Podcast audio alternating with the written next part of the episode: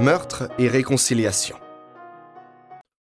Vous avez appris qu'il a été dit aux anciens, Tu ne commettras pas de meurtre, et si quelqu'un commet un meurtre, il devra passer en jugement. Eh bien, moi je vous dis, tout homme qui se met en colère contre son frère devra passer en jugement.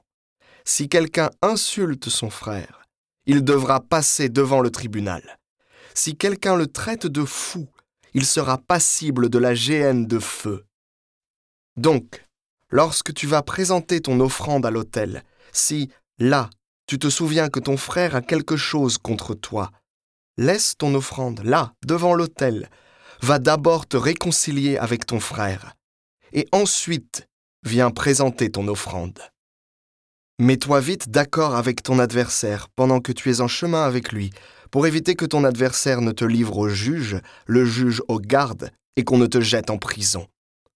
Amen, je te le dis, tu n'en sortiras pas avant d'avoir payé jusqu'au dernier sou.